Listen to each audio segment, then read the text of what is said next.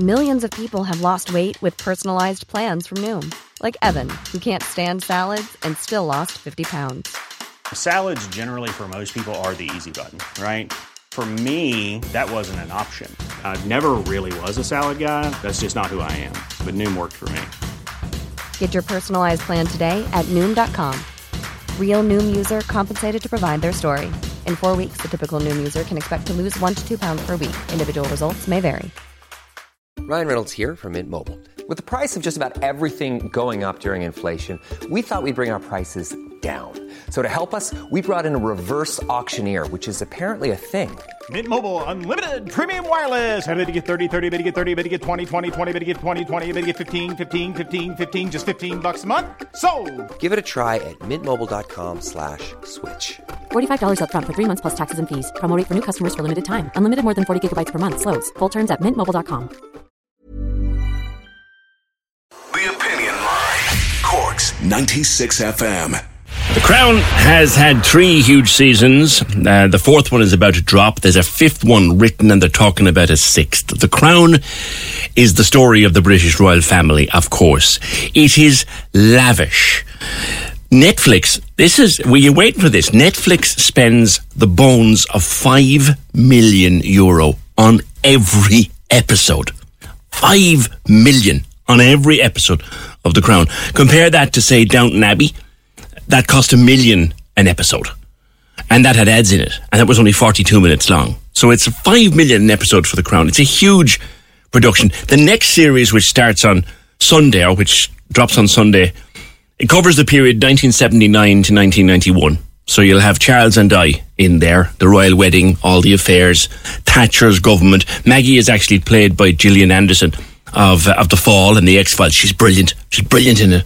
And of course, the the killing of Lord Mountbatten is in there as well in season four. It all kicks off, drops on Sunday morning on Netflix. I can see a lot of binging going on in houses on Sunday.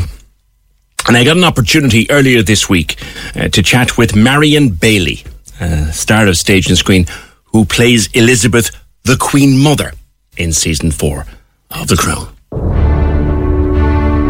Marion, the Queen Mother has a huge role in season four because of the storylines, obviously.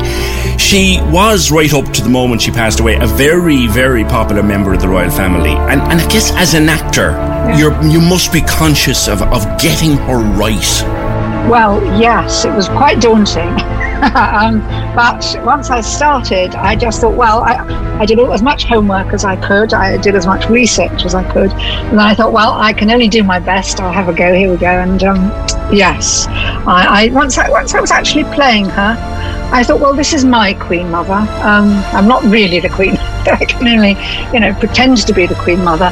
And uh, I just did my best. And I have to say, I loved playing her. She's such an interesting, complex, um, remarkable person from another era, of course, born in the Edwardian world.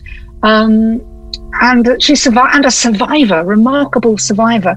But yes, a great mixture of things, really. In time, she will give up her fight and bend, as they all do. And if she doesn't bend, what then? She will break. When we were following her, I guess, in the news and things like that, she always came across as a very sweet, dainty old lady. Far from that. Yes. No, far from that, I think. Um, I mean, there was apparently she could be very charming and she would make people feel that they were the only person in the room when she was talking to them. But uh, yes, if you displeased her, I've heard she, you did, you knew, you knew if she wasn't very pleased with anything you'd done or said.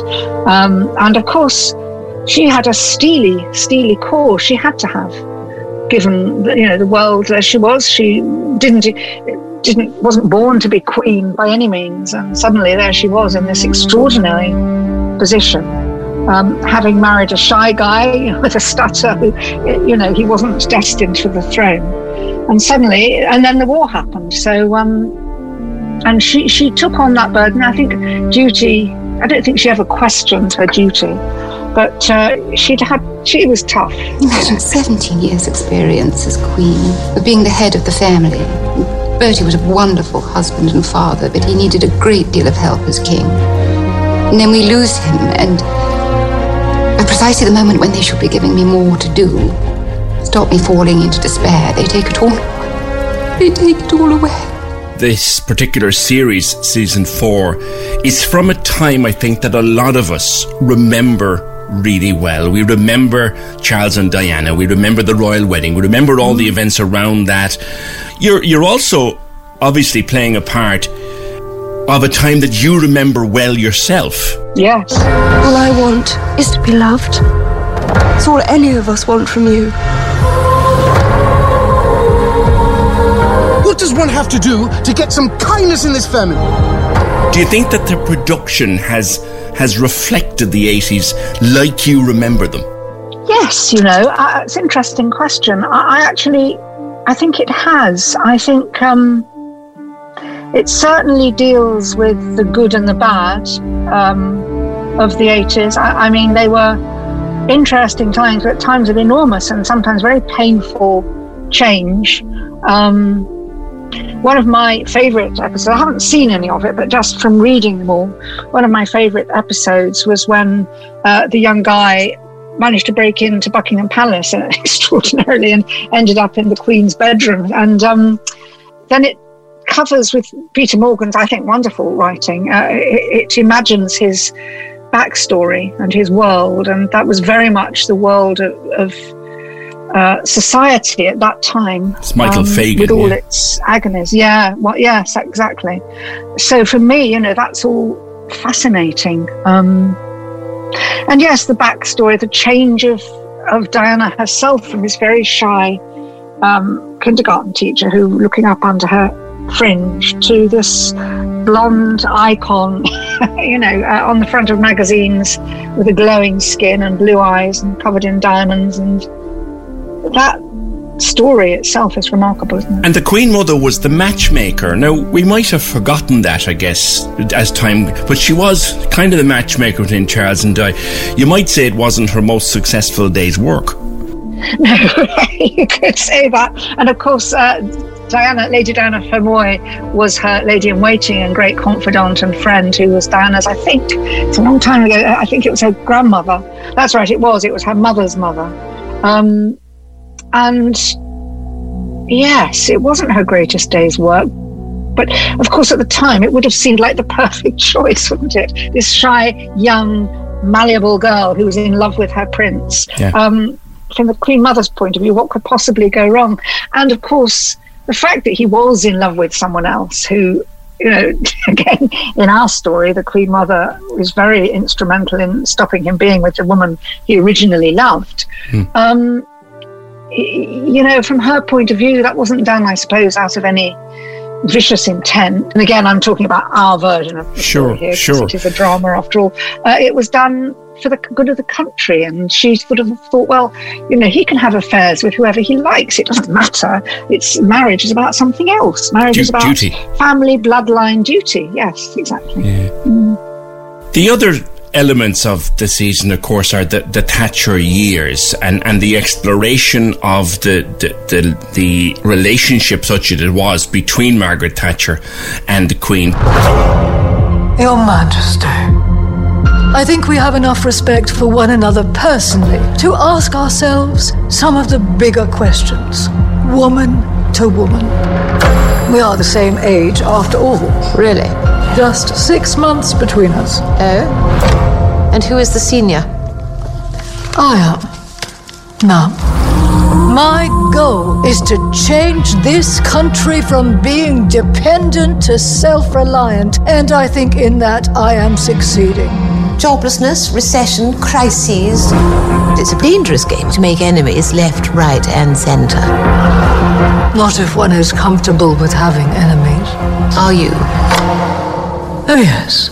Do you think we learn more from that than we thought we knew? I hope so. Yes, I, I mean, I, I, personally think that's a really fascinating relationship. Um, I, I, was in a play in the West End actually called Handbagged. I played the Queen, uh, and it was about it was a comic exploration of the relationship between Margaret Thatcher and the Queen. Um, it was Michael Shea, was it? Yes, her press secretary that let the cat out of the bag. Uh, uh, towards the end of uh, Thatcher's career, but we don't really know what went on behind closed doors, but I think it was sort of there's enough there there are enough indications to suggest that they had quite um, a complex relationship and that perhaps the queen wasn't best pleased by what she might have seen as the dismantling of society and the post-war consensus and all that stuff you know yeah The series opens with the murder of Mountbatten by, by the IRA. The Crown Yeah. is very Yeah. popular in Ireland. Do you understand why it is? I mean, it would, it mightn't be on another at another no time. I know I, I, I- I don't know I, that's interesting um no I don't know why it would be I suppose because it is it's not chocolate boxy is it the crown and No. I think it, it does it, it doesn't um it's warm and empathetic but it also shows the warts and it shows the failings and it shows I, I suppose it's popular with people around the world for all sorts of reasons to do with family into from you know the dynamics in families but um yes that, it, it is interesting that uh, what do you think I think we're seeing them as human. I think we're seeing humanity, and we're think we're seeing a very dysfunctional kind of family, and one that Yeah. actually, you know what? It's Yeah. not. It's not the ogre it was painted painted to be. My No. final question to you, Marion, before I let you go, and thank you for your time, is. Do you think you'd have liked to be a member of the royal family, having focused on it so much to play the part? oh no no no no no absolutely not. What a nightmare. No. I admire them all. Well not all but you know. So it's not a job you'd like for real, then. No, no, and I so I, I do. I have to say, having never much thought of it before I took on the role, I, I, I so admire the Queen for having stuck with it, and she certainly made a sturdy start. Well, Marion Bailey, thank you for your time today, and thank you for being with us on the opinion line. And here's to the success of The Crown season four. Thank you. Nice to talk to you. Available to you on Netflix on uh, Sunday. Cork's 96 FM.